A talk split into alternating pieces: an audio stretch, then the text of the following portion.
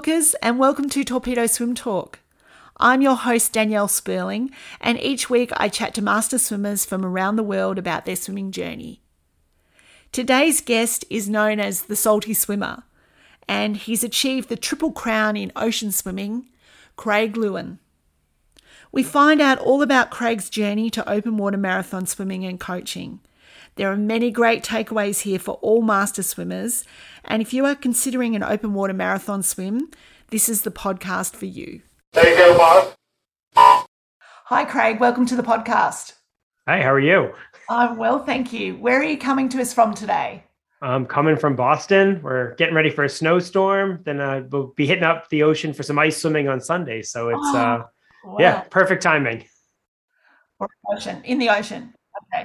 Okay. Yeah, so it, it doesn't get the the sand will get icy, but the ocean freezing the freezing temp's a little bit lower, so it will be cold, but it won't quite freeze over. Yeah. What temperature does it go down to?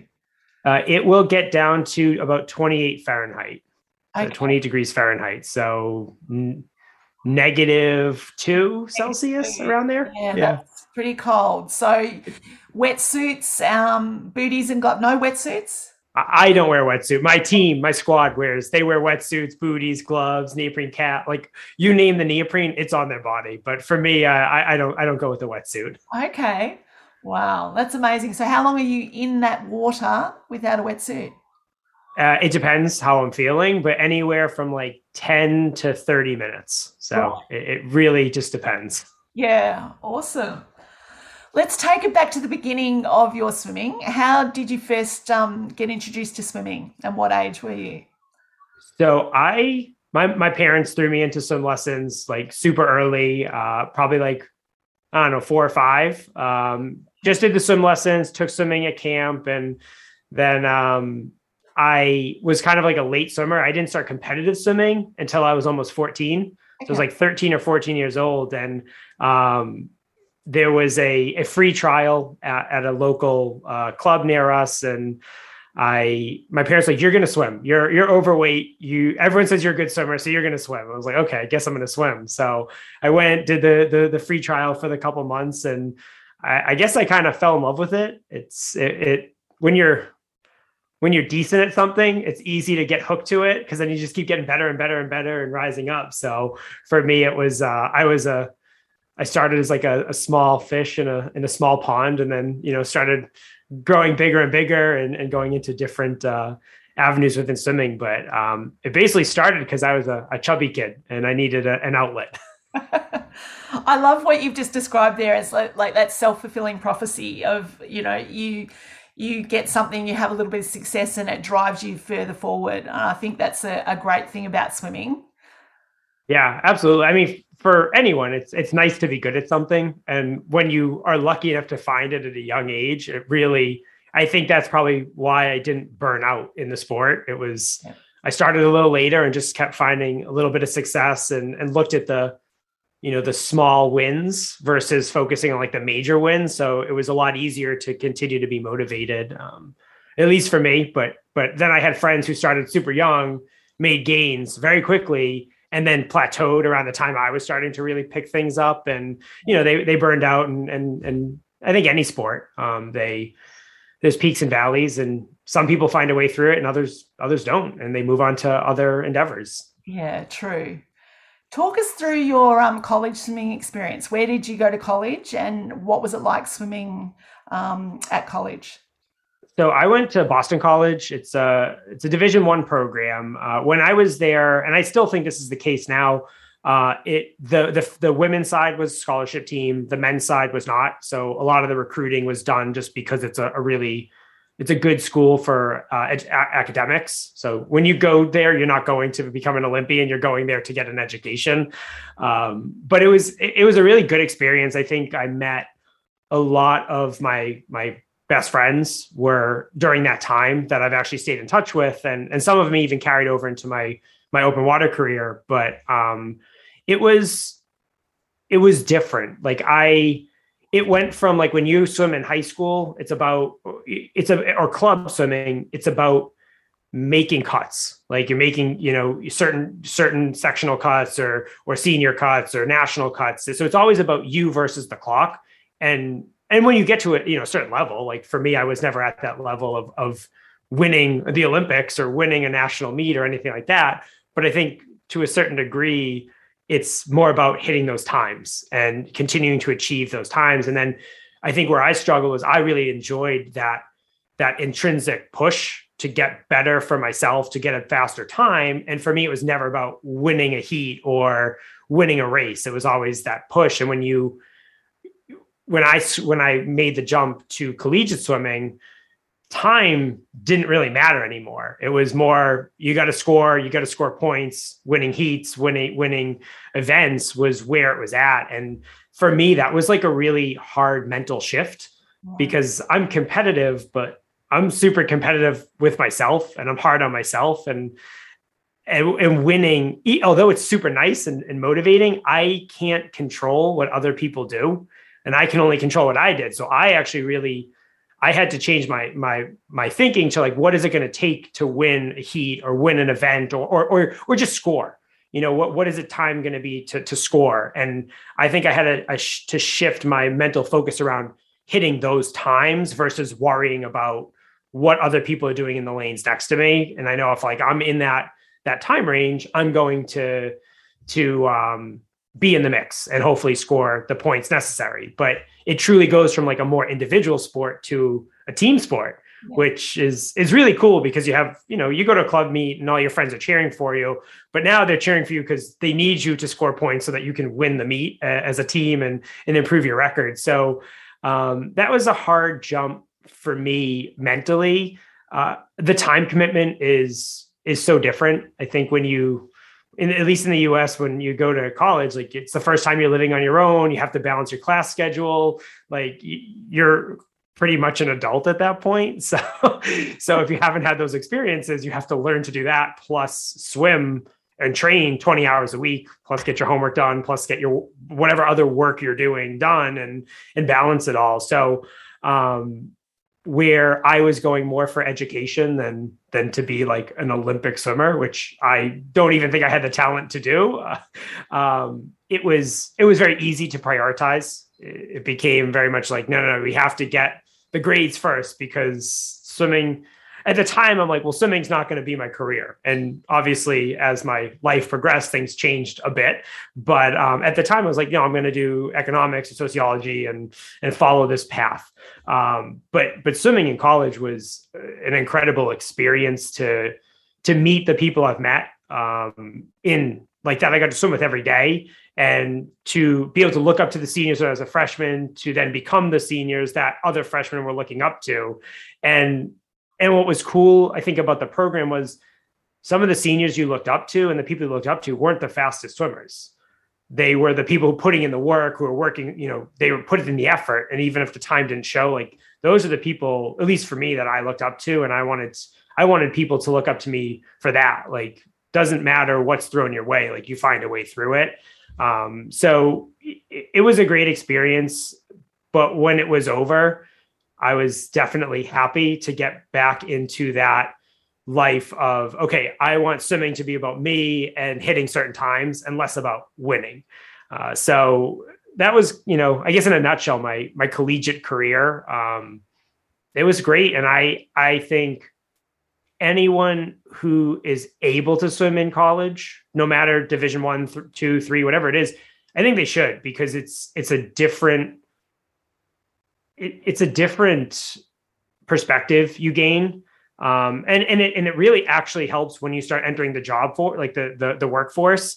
A lot of people like i got interviews and i got hired at jobs because i was a collegiate athlete because they're like you you know discipline you know how to balance you know how to prioritize so you learn all these life skills while you're also developing as as an adult. So you you learn certain skills and and it's also one of the only times that you really get to focus on swimming almost full time. So it, it's it, if you're going to make that jump and try to make national teams or Olympics or, or or junior national teams, whatever it is, that's a great time to do it because you have so many less obligations or fewer obligations than when you leave college and it's like okay now i have to pay for college, which is not cheap in the US, and also, you know, get a job, support myself, and have all this these other stressors that will certainly impact performance. Yeah, yeah, absolutely. And when you when you left college, did you have some time out of the water or did you pivot straight into open water swimming from there? So I pivoted to triathlon. Um, I did a little bit of marathon swimming my freshman year and sophomore year. Uh, I was just like a, I just loved the distance. I loved the grind. Um, but when I left, when I, my junior year, I started getting involved in triathlon, and it was something I was a decent runner picked up the bike pretty well. And obviously the swimming, you don't have to be a good swimmer to be like a phenomenal triathlon swimmer. so it was, it was very easy where it's like, oh, it swims just a warm up, no big deal. Um, but I was doing triathlon. So I was out of the water in the sense that I wasn't training, you know, six days a week doing doubles. I was training three to four days a week and then adding in the bike and the run as well. So um, I did that for for a few years. Uh, I unfortunately my career was cut short. Uh, I was out on a training bike ride and I was hit by a car. Oh, um, and yeah, so that kind of took me out of yeah. uh, the sport uh, for a while, and and and from there I found I, I, I found my love for swimming again and marathon swimming, and and it, it took a whole new shape for me. Yeah, wow. What were your injuries that you sustained? Can I ask if? Yeah, yeah. So I I lost a bunch of teeth. uh, yeah, so it, it, was not a pretty a pretty accident, but uh, I ended up needing surgery on my patella because my patella had shattered. I had broken my jaw in several places, and uh, I was lucky, I guess, because I was strong. And the doctor's like, "Yeah, you fell perfectly. It was just unfortunately on your face and on your knee, so you you didn't come out unscathed completely, but uh, it could have been so much worse. I mean, I you know you people dying, paralyzed. So to to have a, a, shattered kneecap and some broken teeth and a broken jaw was not the worst thing in the world. No, it sounds pretty bad. How long did it take to recover from that? Uh, it it took. I mean, with the rehab, I had to have surgeries. It probably took about a year till I got back to like you know the initial injuries. Like I could live fine. It was more to get back into sport. It took me probably a solid year. And then when I came, I came back to triathlon, and it was it wasn't the same for me. I was so nervous on the bike. Like I was, you know, you, you'd, you'd see a car 200 meters away and you'd be like slamming on your brakes because you were scared it was going to hit you.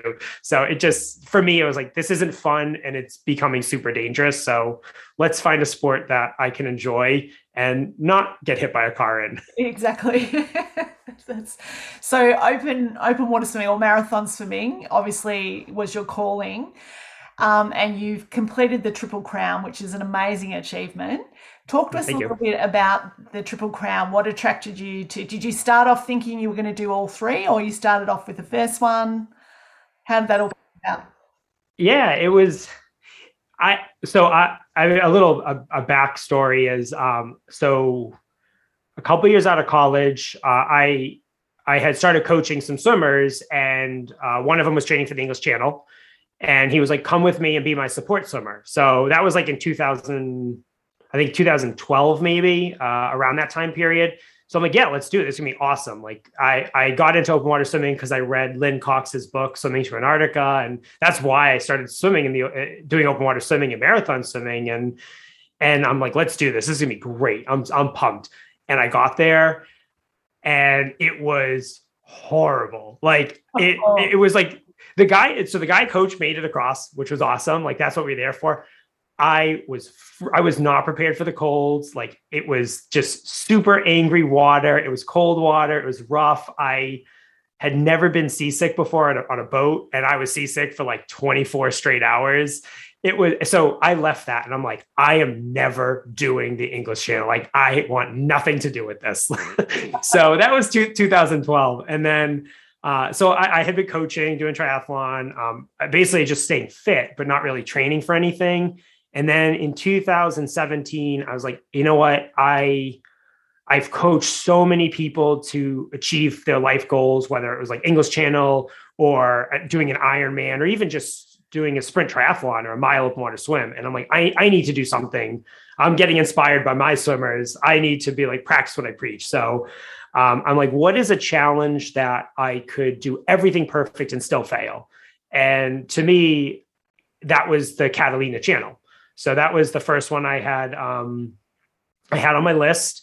I had no intention of going for any of the others.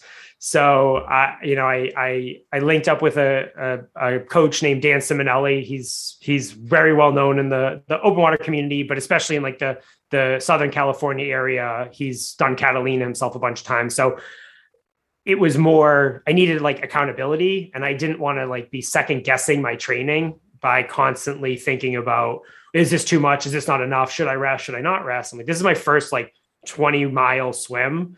I, I need some help. Um, so for me, I started it as a way to i was inspired by my athletes and i wanted to show them like hey i i practice what i preach but i also wanted a goal that i didn't want something easy like i wanted something that you could do it all right and still fail for you know a myriad of reasons like weather hypothermia injury whatever it is um so and catalina was a bit more affordable because I didn't have to travel to England or I didn't have to travel and, and have to deal with a lot of the logistics. I still had to travel a little bit, but um, it, it, it just seemed like a really solid goal for me. So that's how it started. And I finished it and I I had some some some shoulder issues throughout the swim and it didn't go great, but I almost enjoyed it more because it didn't go perfectly. Like you appreciate it more when you have to work for it.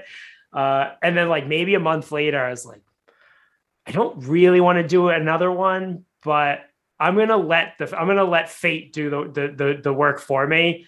Uh, and what I mean by that is so 20 bridges is the 20 and a half mile circumnavigation around um, Manhattan, New York, but you have to apply to get in.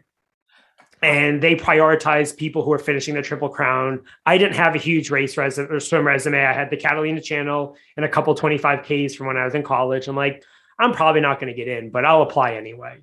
Uh, so so I applied thinking I'm not going to get in. I'm not going to worry, but at least I gave it a shot. And then I got the email that I got in, and I was like, okay, well, I guess we're doing I guess we're doing 20 bridges. Uh, so obviously spent the year training for that.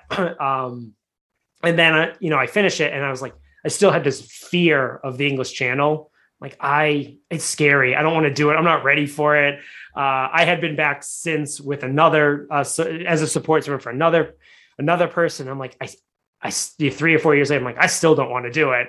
So when the time came, I finished and I'm like, all right, I'm going to write to boat captains. And if I somehow get a spot, I will, I will, I, it's fate. I have to do it. And so I did that and, and, and it all worked out. I got a, I got a really good spot on a boat I wanted. And like, well, I guess we're doing this. So uh, I kind of fell into the triple crown, but you know, once, you know, once I did the first one, I was like, it was always in the back of my mind. It's like, all right, well, maybe I should just do it, and and and I'm glad I did because I think it's opened up a whole new world of of people I've met, people I get to coach, uh, experiences. Like I've learned a lot about myself as a swimmer um, and as a person. Like there's you don't go through three years of training for for big swims like this without going through some tumultuous times, and you have to find a way through it. So it was even though it kind of like happened haphazardly, it was totally worth it. And every swimmer I coach now,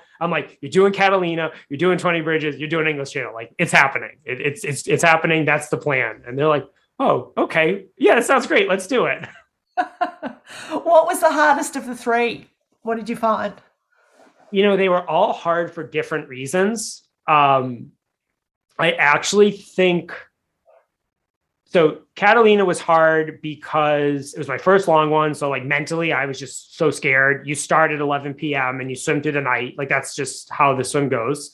Uh, so I done a little night swimming, but not like like 10 hour night swimming. so there, you know, and there's there's there's a lot of very scary marine life in in that in that swim.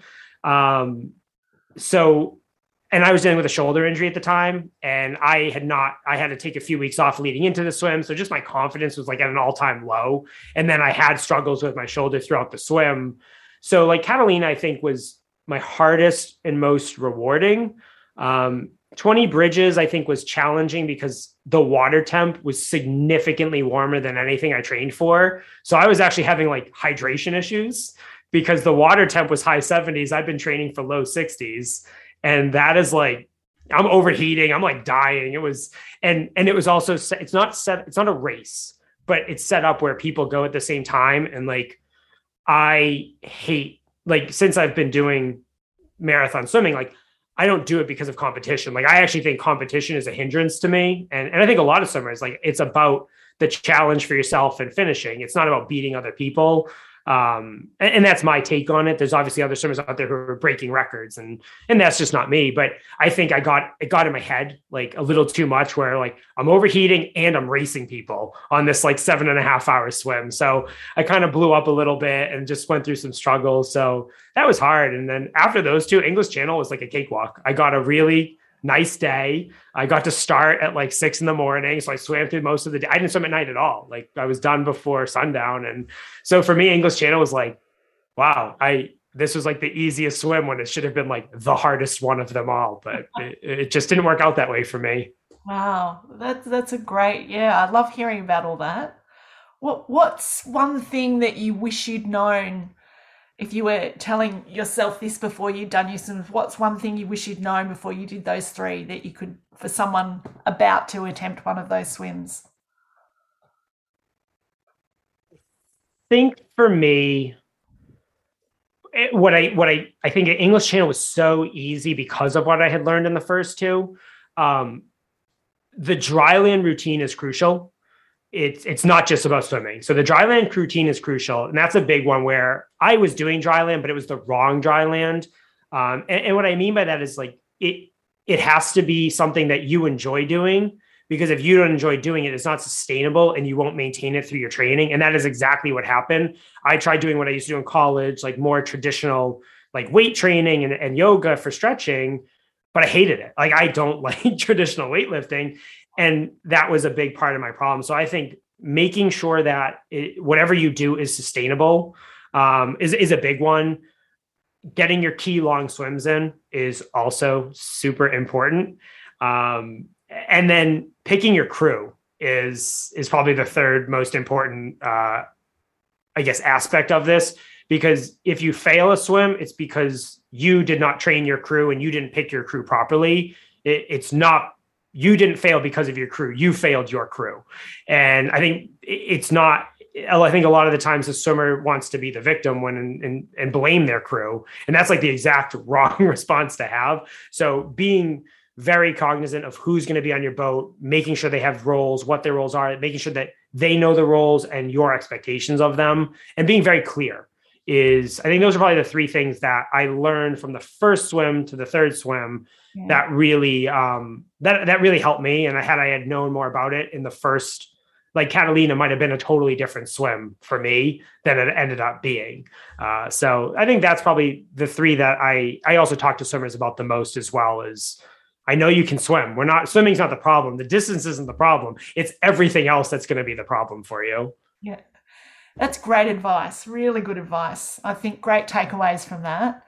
Did you encounter any sort of marine life? I know that there obviously it's out there a lot. Did you uh, many jellyfish, anything like that along the way? So yes, uh, uh, so Catalina was awesome because Catalina. I don't know if you've seen pictures or anyone who does who's into marathon swimming who's done some research. Like at some point in that swim, dolphins are going to swim with you. Wow. Like as you get closer to land. So like there's a bunch of pictures of dolphins kind of swimming alongside the boat and stuff. And like you're swimming and all you see is a dorsal fin. And you're like, is it going straight or is it undulating? Because they're two very different animals if it's undulating versus straight. So um, there were dolphins, uh, definitely uh, jellyfish in in um, Catalina and English Channel. There's tons of jellyfish. I think in training there's there's always jellyfish for me. There's always marine life for me, but you almost enjoy it a little bit. Um, like getting stung by a jellyfish is very like grounding. And if you're having it, if you're struggling, you almost like, oh, awesome. I got stung by a jellyfish. So I can think about this burn, like this burning sensation versus how bad I feel. And then by the time the burning goes away 10 minutes later, you're like, oh, I'm out of my funk. I'm good to go. So it's almost like you look forward to to getting stung here and there. But and then I guess in the English channel, my dad was my dad's my crew chief. Wow. He was telling me, I guess a, a, porpoise or something was following me for like for like a half hour or something. But uh, other than that, it's been pretty pretty uneventful. So uh, just the standard jellyfish. I think we can all live without them, but yes, they're out there, aren't they? they are. You just don't think about it. you try not to. So, in your work as an open water coach, how many swimmers do you have um, that you help um, over the week? So right now, I have about 20 swimmers on my roster. Uh, about 15 of them are channel swimmers, and then the rest are triathletes. Uh, I used to coach mainly triathletes, but as I got more accomplished in the open water world, um, more people sought out my help just because I had experienced what they want to experience, and and I think it's it's not. I don't think it. I don't think it makes you a better coach if you've done the swims, but I think it makes you more relatable with your athletes. Like if if you've done the swim um, you know what it feels like to be out there for 11 12 13 hours where if someone who's never swum for for 13 hours they can't relate to it. So they can't tell you how how bad you're going to feel how good you're going to feel and how to help you get through it. Uh, so a lot of the athletes who've reached out to me that i end up coaching they wanted someone who's done it for that very reason of I'm not scared of the distance. I'm scared of the cold. I'm scared of the mental training. I'm scared of this or that, and I need someone to guide me through it. Um, so I, have definitely shifted more of my focus towards towards marathon swimmers, um, but I still always hold some spots for triathletes because they they need help too. Yeah, absolutely. What's your philosophy behind your open water coaching? For me, it's all about effort. Um, I don't care if you're fast. I think there's benefits to being fast but it's it's all about effort and commitment. And and for me it's too much time for for both myself and the swimmer to to not put in everything like everything you have. And, and i'm not saying like if you have a kid ignore your kid or you ignore your family but know there's going to be sacrifices and understand that like if you're taking this on this is your life for the next seven, eight, nine months, however long you know we're training for this. So for me, it's very much uh, it's all about effort, and and I don't sugarcoat anything. Like if if you're on track, I tell you you're on track, and if you're off track, we have a discussion about like why are we off track? What do we have to do get to get back on track? If if you miss a key swim, like for me, that I don't I don't get mad. Like I don't get yeah I don't yell because at the end of the day, the swimmer's only hurting themselves, and they've invested a lot of money. So I'm I'm trying to help them achieve this big lifelong goal. So there's no benefit to to you know beating around the bush or sugarcoating things. Like if if we've fallen off, we need to understand you've fallen off. Why did we fall off? How do we get back on track? So you know, for me, those are some of the key pillars. Is as a coach, if you put the effort in, I'm going to put the effort in and i need all the swimmers to be committed to their goal like this is this is my goal like i'm not I don't want a swimmer who's training for 50 marathons and also, uh, you know, uh, a big major channel swim. Like it's just some other coaches might want that, but um, or are willing to coach that, but I'm not. I want someone who's committed, and because I'm going to put in that time as well. Uh, so that's you know really for me, it's it's just about being open, honest, and and and sh- and giving back the effort that I'm given. Yeah, no, that's that's fair. I think that's a, a great philosophy to have. What what does a, a, week look like for your swimmers? Like, do they do pool sessions? Obviously, they're in the open water in the ocean as well. So for my, I have swimmers all over the world. Um, so that there's benefits to that, and and and I think the main one is a lot of my California swimmers. I'm like, I want you to do pool workouts because we need to do some speed, and there's no better place in a controlled environment for that. But you're training for these cold water swims so you're going to be in the open water year round without a wetsuit. So you know a typical week my training plan it's not it's not necessarily everyone's different. Everyone's training for different goals. Some i think open or, or marathon swim philosophies are you have to do a long swim every week. I don't really believe that you need to. If you like to that's different. We can fit that in. But mine's all about like the four week cycle. So there's um, there's a, a, a, speed week where it's lower volume, high intensity. That's where we're going to work on getting faster. There's a build week where we're starting to, you know, back off on intensity, but start increasing the the volume. And then you have your your your bulk week or your high volume week, which is where you do your long swim. Like that's that week is it's a lot of swimming. I mean, it's anywhere from depending on what you're training for, it could be up to like eighty thousand kilometers um, depending on your goal. If you're training for like a lesser swim, it might be 30,000 kilometers. So it really does depend, but that's, that's a week of a lot of swimming and, uh, and, and you'll, you'll final day of that week is like your long swim. So your seven, eight, nine hour swim. And then you finish it with a recovery week where you back way off on everything, focus on technique. So it's all about following that cycle. So a typical week is, it depends on where we are in that cycle, but they're swimming anywhere, you know, usually around five days a week um, anywhere from an hour to four hours. And then on the bulk week, it might be, you know, an hour to 10 hours, uh, depending on, on what, what our goal is and where we are in our, our cycle. So, um, but yeah, it's, it's a lot of open water swimming. It's swimming in all conditions. So if it's choppy, you go out. If it's raining, you go out. If it's night, you go out because that's what you're training for is, is all of those things. And, and and not everyone has that luxuries like for me being in boston i can't swim in 30 degree water in a wetsuit for two hours. Like it's just not going to happen. So a lot of my training is pool focused but it's the same same idea of of of following that that plan of all right i'm swimming five days a week. It's all in the pool. Some weeks are going to be speed focused some are volume focused and and finding the balance. Yeah no, that's great. I'm glad you mentioned speed there as well, because I know you're a big proponent of critical swim speed. I am. Tell us how, because um, a lot of endurance or open water swimmers don't put that into their program. Why is it important, and how do you determine what your critical swim speed is? So it's so basically it's super important, um, and I like it. So basically, your critical swim speed is essentially what you can your pace that you can handle when you're trained for about a, roughly a mile give or take. Um, i like it because it doesn't require you to train at high end or top end speed.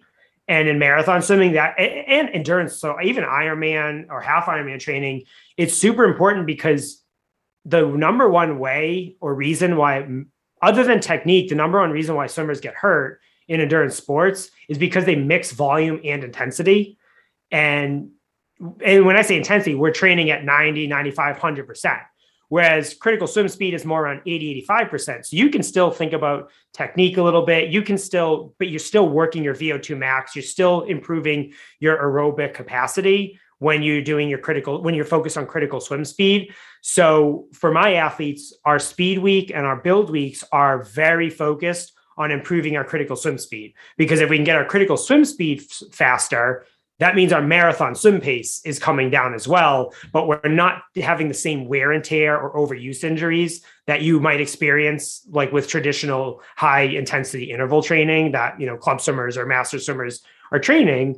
But it makes sense for them because they're doing a 50, 100, or 200. They're not doing you know 20 mile or 40 mile swim. yeah, yeah. so so it's a little different. You know you you train for you, you want your training to match what you're training for not you know not a 50 like i tell my swimmers i don't care what your max effort 100 is. Like it is completely irrelevant and i don't even want you to do a single one of those. I want to know what your 10 by 100s on 10 seconds rest is what your best average is for that set. Like that's more important to me or what your you know your 400 on 20 seconds rest repeating is. Like that's that's what we're working on. Because if that comes down then your marathon swim speed comes down.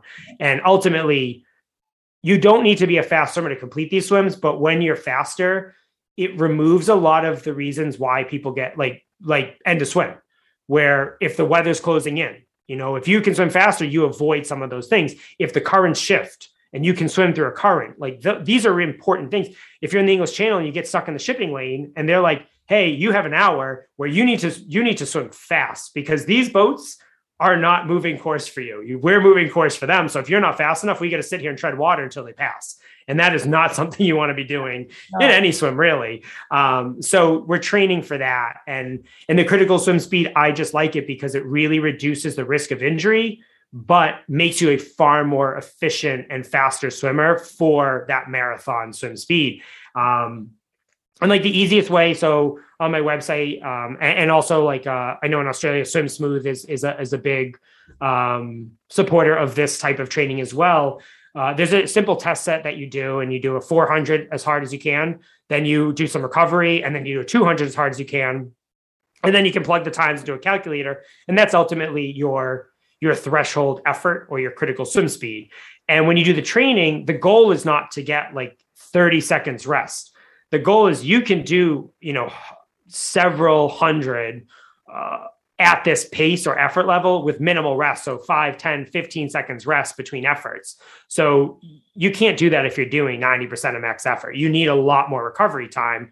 So we're really working on that vo2 max and improving our swim efficiency. And and that's that's a lot of reasons why i like it. Um that the, it, it, it does everything we need as marathon swimmers or endurance athletes uh, without really damaging the joints too badly. Yeah yeah, that's so many great takeaways from what you've just said. That's just wonderful. I think everyone listening today is going to be really happy to get that advice to take into their own open water swimming. And I know that during COVID, all over the world, it's exploded open water ocean swimming because hmm. obviously mm. most pools were closed everywhere. So people are so keen to get these this kind of advice. So it's great, Craig, that you've been able to give that to us today.